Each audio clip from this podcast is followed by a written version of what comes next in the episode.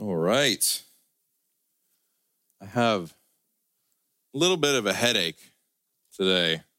So we'll we'll see if this this this keeps me calm. I, I don't I don't think it will. Um, I'm excited about this message. But this is uh, we've been going through Colossians for a while now. This is the ninth sermon that that we've we've done here in Colossians and this will be the last one for the year in Colossians as as the holidays get closer and closer. But last week we looked at how we are forgiven in Christ by his once for all sacrifice for our sins, past, present, and future. We also looked at how in the new covenant that we do not have to keep asking God for forgiveness over and over, but instead we believe and receive it. We confess and we receive.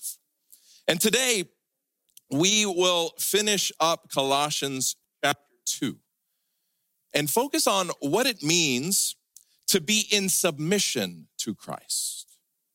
In submission to Christ. So let's begin with verse 15. It says, God disarmed the rulers and authorities and put them to open shame by triumphing over them in Christ. This is one of those verses that becomes so much more vibrant, so much more beautiful when you understand the historical context of Paul's verbiage. There was an event called the Roman Triumph, which was the highest honor a Roman military general could receive. And in this event, the general was awarded a royal procession through the main street there in Rome. And it was essentially a parade of all of the prisoners of war and the captured treasures from the most recent military conquest. And this was all done to help cement the fame of the conquering general in the hearts and minds of the Roman citizens and in the annals of history.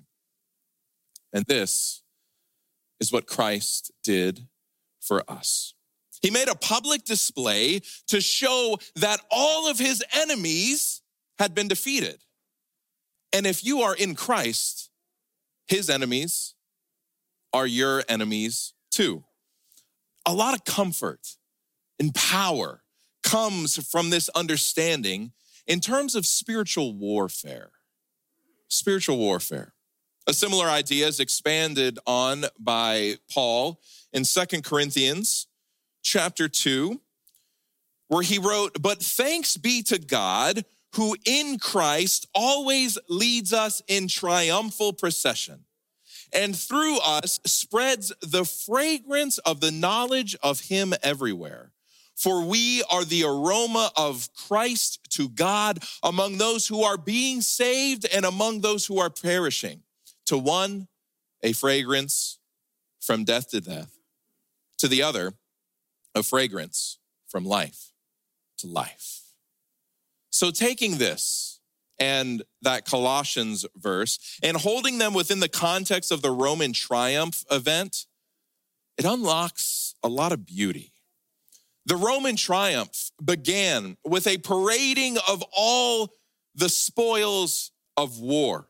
And the crowds of Roman citizens would be there burning incense and throwing out all of these flowers and floral arrangements into the streets. So there was this robust aroma dancing on the wind. And the Roman army would then come through, followed by the Roman general who was being honored, but behind him would be the conquered king and his generals. And at the end of that walk, they'd be beheaded in front of everybody.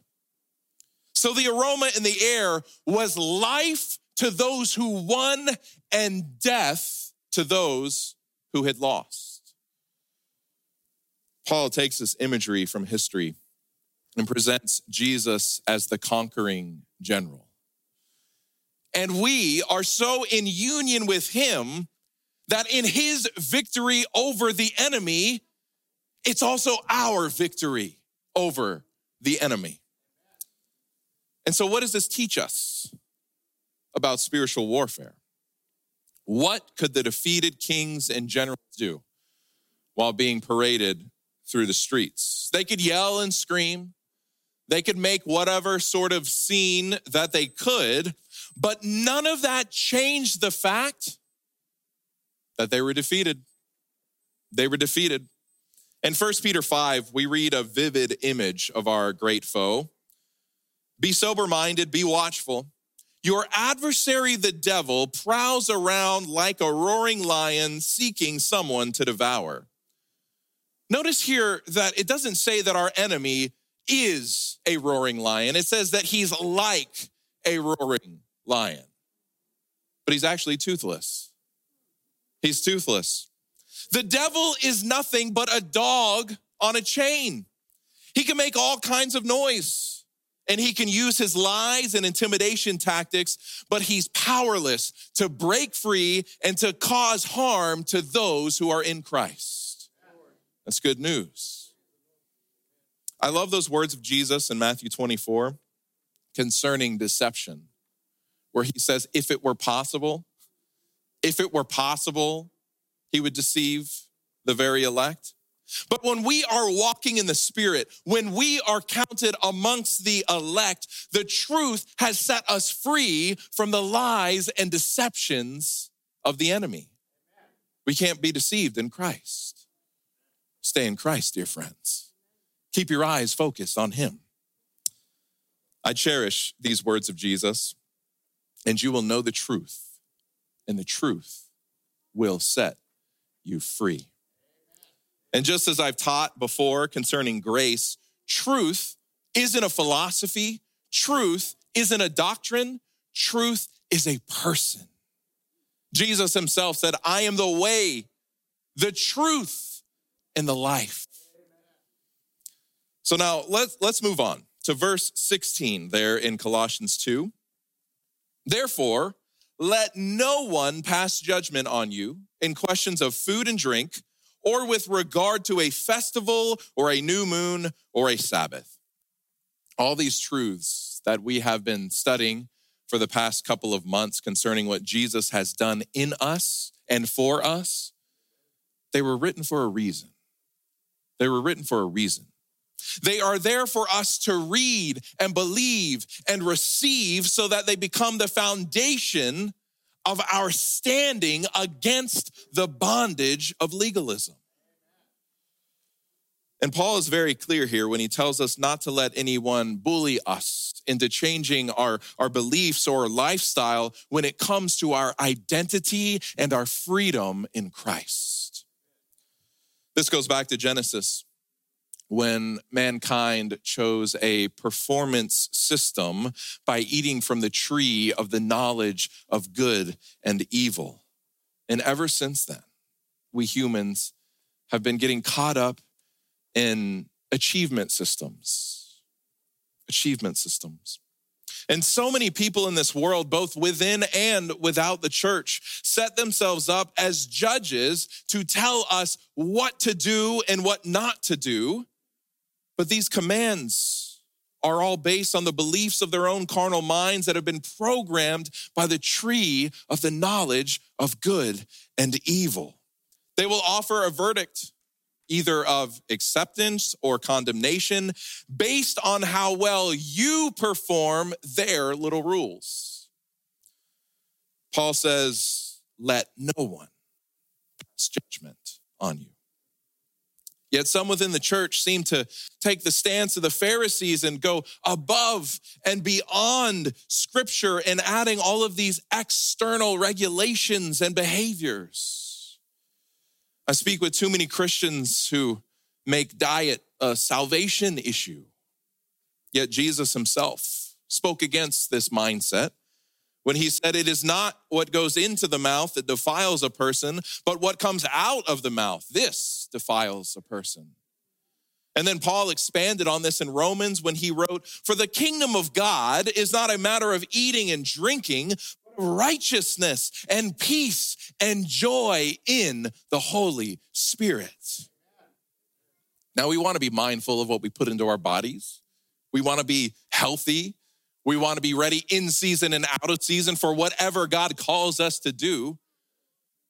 But we don't want to get to the point where we are depending upon what we eat, what's on our plate for our salvation.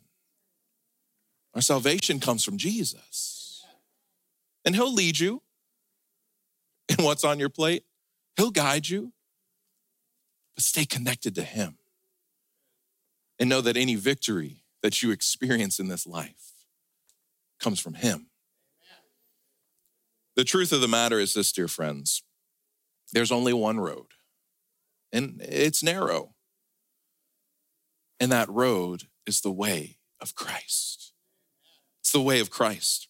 That road is righteousness by faith. That road is fully believing and trusting in Christ's finished work that set us free from sin. The complete forgiveness that has reconciled us back to the Father and the new nature we've been given through the Spirit when our old nature was crucified with Christ. There's a ditch on the left of that road and it's license. There's a ditch on the right of that road and it's legalism stay on the straight and narrow, not in the ditches.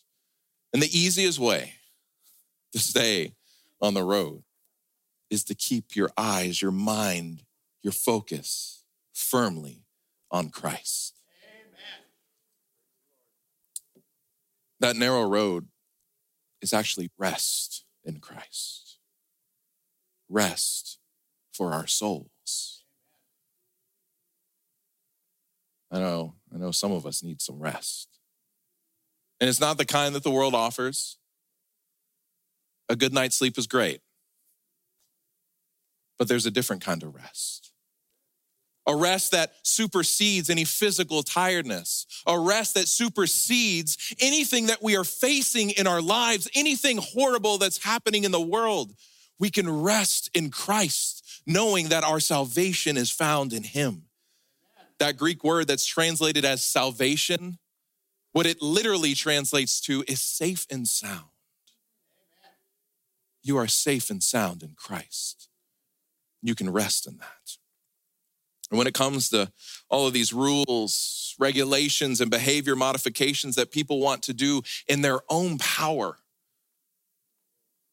there's nothing there but emptiness. These are a shadow of the things to come but the substance.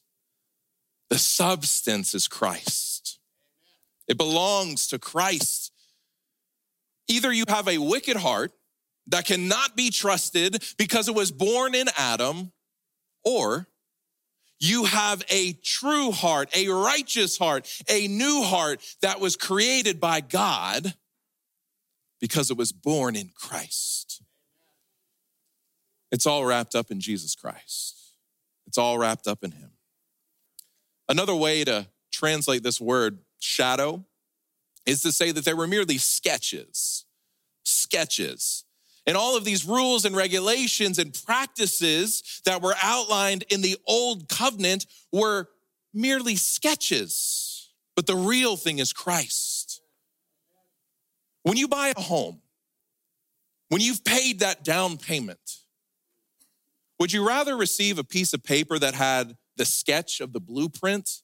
Or would you rather receive the keys so that you could experience the real thing?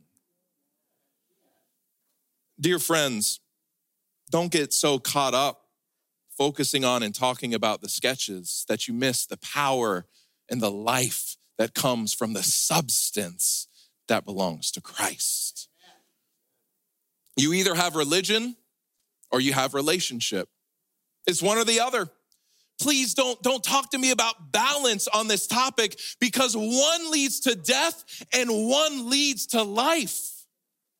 There is no balance with Christ. You are either fully in Him or you are fully depending upon yourself. Middle ground is shaky ground and shifting sand. You either have human achievement which is every single religion on the face of the earth, be it Buddhism, Taoism, Mormonism, Islam, Catholicism, I could go on and on. or you have righteousness by faith. Righteousness by faith, which is the reality where God has done it all and disarmed the enemy, yet the victory has been given to us. And because the reward we have wasn't earned by our deeds, then it can't be taken away from us. And this is where Paul continues let no one disqualify you, insisting on asceticism and worship of angels, going on in detail about visions puffed up without reason by his sensuous mind, and not holding fast to the head. Who is the head of the church, y'all? Jesus. I'm so glad nobody said you, Pastor. It's not me. It's not me. Jesus is the head. And they get this way because they're not holding fast to the head, from whom the whole body, nourished and knit together through its joints and ligaments, grows with a growth that is from God. Do you want growth in your spiritual life? Don't look to yourself. Don't look to me. Look to Christ. Look to Christ. Be connected to the head. That's where nourishment comes from. That's where wisdom comes from. That's where forgiveness comes from. So that we know we're not shackled and we can move forward. The blessings of Christ are eternal in Him. And if we have Him, according to Ephesians 1, we have every spiritual blessing. It's done. These are our possessions, yet we have to believe and receive them. Do you believe? Do you believe? We walk it out in faith, or all of those blessings are no good for our daily experience. Gotta walk it out in faith. It would be like having a million dollars in our bank account and never writing a check, never signing up for a debit card. That million dollars does you no good if you don't know how to spend it. If you don't make the choice to live in accordance with what you have, you won't experience what you have. And what you have is sufficient. What you have in Christ is sufficient. For your spiritual life, yes, but also for just living life day to day in this world.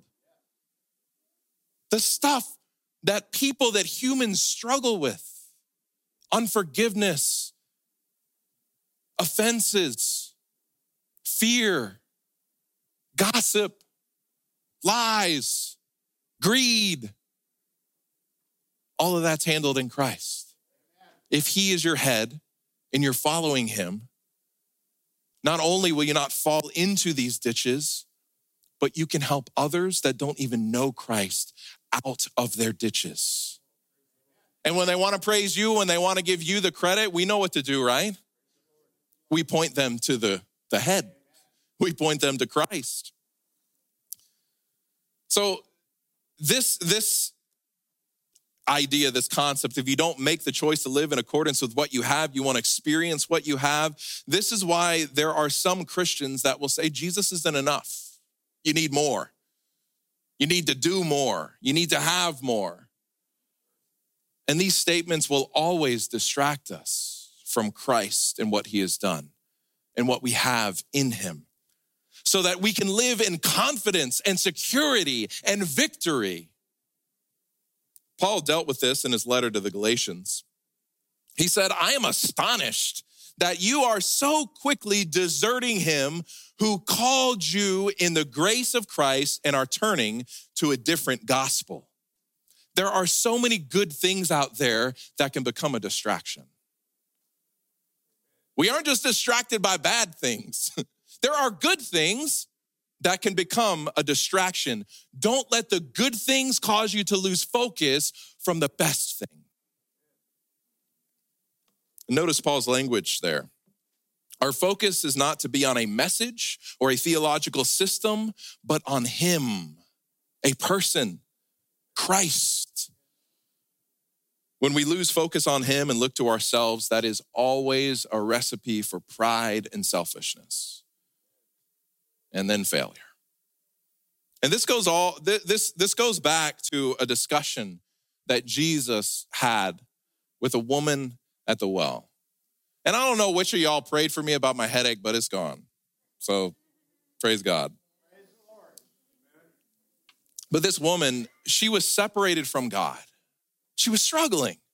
She was separated from God. And because of that, she was doing all sorts of things to try and get her needs met. And most of these things were destructive to her spiritually and relationally. And Jesus comes along and he offers her living water while she's drawing physical water out of the well. And, and he kind of hints at who he is, right? And he catches on. And at that moment, she makes this statement Sir, I perceive that you are a prophet. Our fathers worshiped on this mountain, but you say that in Jerusalem, she's saying you, the Jews, say that in Jerusalem is the place where people ought to worship. In other words, which way is correct? Which religion is correct? That's what she's asking. And Jesus does not abide this sort of belief and mindset. He responds and, and he's gentle with her, but there's also a firmness there. He's saying, ma'am, you, you don't understand the issues.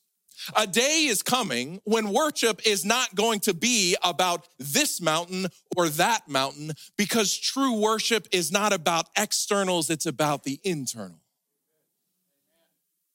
Based on what Jesus taught, we can know that the issue of Christianity is an internal spiritual issue. That's why nothing in this world can take it from you, can be stolen from you. Don't give it away. Don't give it away. It's not an external issue, but it does have an effect on it as the life from within flows to life without. Yet it's definitely not about the external or physical things affecting the internal and spiritual things. It doesn't go that way, it, it goes the other way. So be wary when people are saying, Oh, look at what we're doing on the outside. You'd be a really good believer if you did that too. You're not doing enough on the outside. In that mindset, we have just stepped away from the source of life and into a carnal, physical attempt to try and merit some sort of good favor or good standing with God. You do not have to do anything to earn God's love. It's yours. He loved you before you were born. Let that love into your life to transform you from the inside out. Love isn't just this flowery thing, it's not just this idea. Love has transformational power when that love is coming from God. Love and grace are like this. And we're told that it's grace that makes us into a new creation. It's grace that gives us a new heart. It's grace that renews our mind. The love of Christ is powerful. And Paul, as, as we just read in Galatians 1 6, he calls this this idea that there are things that you have to do in order to earn or, or, or to be loved, he calls it a different gospel. In other words, it's a fake, it's a phony, it's a hollow bunny. Y'all, y'all know around Easter, they have those chocolate bunnies in the store and they look nice and solid, like that's a thick piece of chocolate. And then you bite into it and the inside is hollow, it's just stale air. That's what a works-based righteousness is. It's a hollow bunny. Might look good on the outside, but there's no substance there because the substance is Christ. This is why Paul is so firm here and elsewhere. In Galatians, he says, Don't let anyone bewitch you or charm you, because when you are invited into some sort of works-based righteousness, you are being bewitched and deceived by folks that don't have a true understanding of the gospel. That's what's going on there. So, so we've got to be firm on this. Don't let anyone complicate the gospel for you. Over a hundred years ago, one of the founders of the Adventist church wrote this. We are in continual danger of getting above the simplicity of the gospel. It's important to be loving, kind, and patient with people. But when it comes to anything that will lead us away or distract us from keeping our focus firmly on the Savior, we've got to be firm. We've got to be firm. Going back to this verse, I realized that asceticism isn't really a word that we use a lot anymore. It's not something that, that we, we talk much about. But asceticism is a severe self denial of pleasure, whether it be food or entertainment or any other form of physical or material pleasure, especially for religious reasons. It's people who are so focused on being different that they withdraw from other people in society. Now, y'all, we've been given a great commission, right? if we withdraw from society, if we pull away from every invitation, every person that wants to befriend us, every neighbor, how will we ever be salt in life in the world? We are not of the world, but we're in the world. And we're called to be a light in this world. What asceticism is, is an extreme twisting of the good and helpful Christian discipline of moderation. That's what it is. It's a twisting of that good thing. And Paul goes on, he, he makes this comment about worship of angels. And we might look at that and say, like, oh, that doesn't apply to us. we, don't, we don't even need to, to talk about that. I want to encourage you to think, think a, a little deeper on this. Because that word that's translated as worship, it's not the usual word in the Greek that's translated as worship. This word means more religious practice. Religious practice. It involves calling on angels or having a special interest in angels or maybe looking to angels as some sort of mediators. And so once you bring an angel into the equation, you are robbing yourself of the privilege through the new covenant that you can go directly to God through Jesus Christ as your mediator.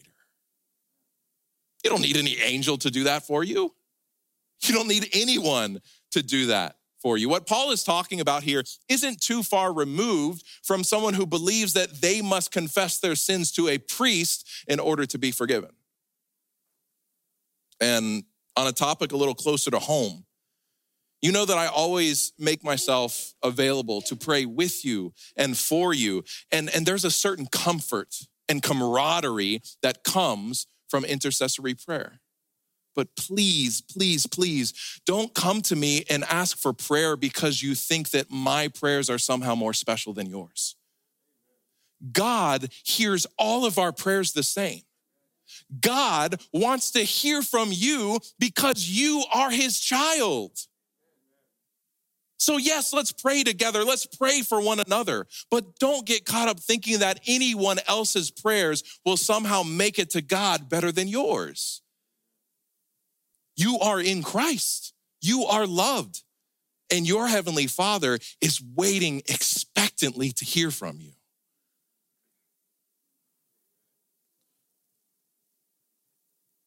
So please, don't let any rob you of the privilege of being able to go directly to God in prayer in Jesus' name. I, I want this reminder, what I just shared with you, I want this reminder every single day. So I actually have a sticky note on my bathroom mirror. I'm not lying about this, am I, Sarah? How long has that been up there? For a long time. I need this reminder every day. It's my daily reminder that through Christ, I have access directly to the Father. It's my reminder that also because I'm in Christ, that I have freedom from sin.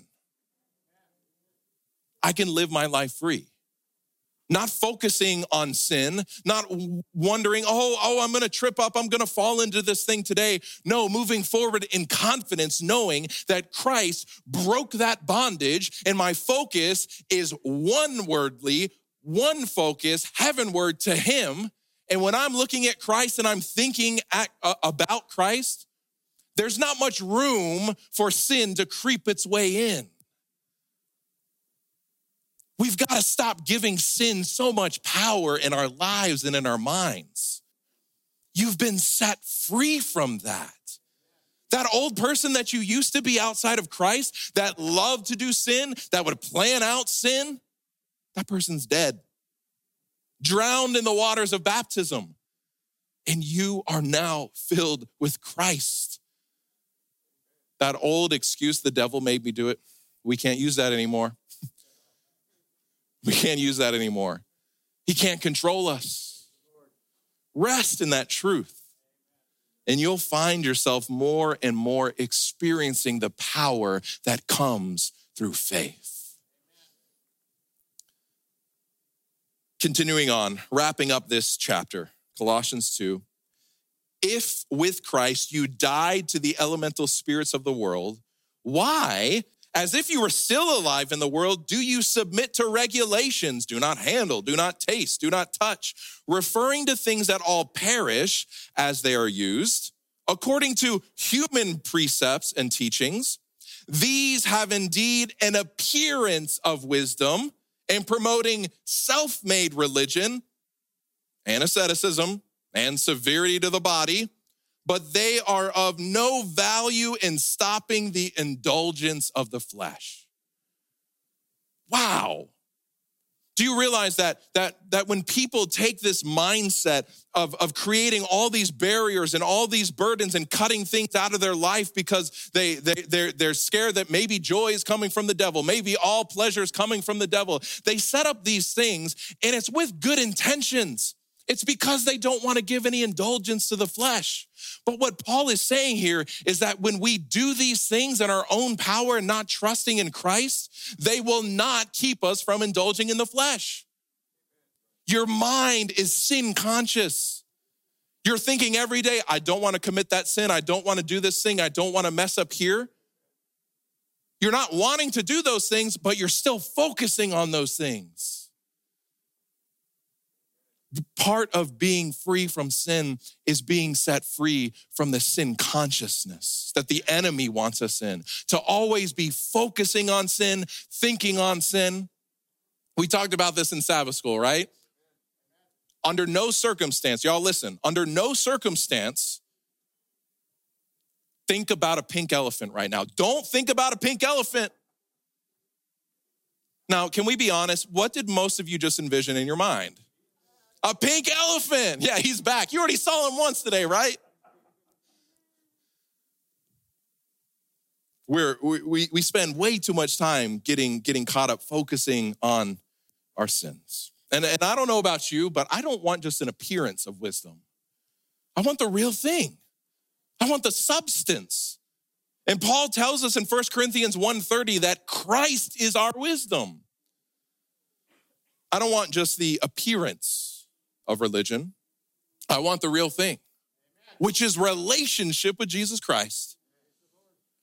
And, and I can fight and struggle and work and strive and beat myself up all day, every day in order to war against the sins of the flesh. Or I can walk in faith, believing that Christ has already won that battle, given me a new nature, and that now I am, as Paul says three times in Romans 6, free from sin. Those chains have been broken. The only way to stop the indulgence of the flesh is to know that you are dead to the flesh and alive to God. That's the gospel, y'all. That's the gospel. Now, before we wrap up, I feel like I'd be doing a disservice to this topic if I didn't mention the close cousin of legalism, which is judgmentalism. And as we go through our Christian walk, we, we, we pick up these offenses which lead us to create barriers because we've been hurt. Because we've been hurt. And the reality is, it's painful when someone judges us or makes wrong assumptions about us or tells us in some way, shape, or form that we aren't good enough. And the pain runs even deeper when this happens within a church context. We say that this place is like a hospital where healing takes place. And we expect to be welcomed and loved and accepted, yet that doesn't always happen. Doesn't always happen. But, beloved, if this has been your experience, if this has been your experience, I hope that you can hear me right now, what I'm about to say. Hear me through all of your pain, all the offense. You do not have to hold on to those things. You do not have to hold on to those things. You don't have to allow what someone else thinks or says about you dictate how you feel or how you react because they do not dictate your standing with God. You are fully known and fully loved by God. When it comes to the pain and to the offense we may feel sometimes from others, Jesus bore all of that for us and by his stripes, we have been healed. We have been healed. Do you believe it? Do you believe it? And so now we know it's about relationship, not religion. We know that it's about faith in Christ, not legalism. Now we know that our salvation is based upon the merits of Christ and not our own works. And it's only once that we have this knowledge that we can learn to truly submit ourselves fully to Christ. Because we can then be submissive to Christ, not out of fear or obligation, but out of love and trust. Freedom in Christ is not license to sin. It's not. Freedom in Christ is freedom from guilt, fear, condemnation, and shame. Freedom in Christ is the freedom to know that we are at peace with God because of the blood of Christ, which speaks better things. Better things about you, better things about me. Freedom in Christ is submission to Christ. Amen and amen. As we close, I'd like to offer you a, a practical way to apply something from today's message. And so pull out your phones and take a picture of this week's secret place practice. To know Christ is to submit to him. So this week, this is what I want you to do find a scripture about Jesus that reminds you of why you chose to follow him, write it down on a sticky note, and then put it somewhere where you will see it every day. Where you'll see it every day. For me, it's, it's the bathroom, it's on the mirror. Maybe for you, it's in the kitchen. Maybe it's in the office. But then read it, memorize it, and allow that scripture to renew your mind day by day. Before we have our closing prayer, I'm going to invite Chongo to come forward. He's our elder in charge for today. I'm going to have the benediction, but if there's anybody here who has any specific needs, any, any specific prayer requests, maybe a praise that you would just like to share, then after the benediction, I'd invite you to come forward.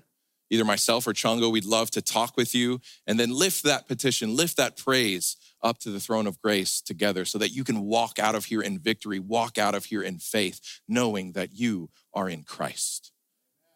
And for anybody else, after the benediction, you will be dismissed and there is a meal waiting in the fellowship hall.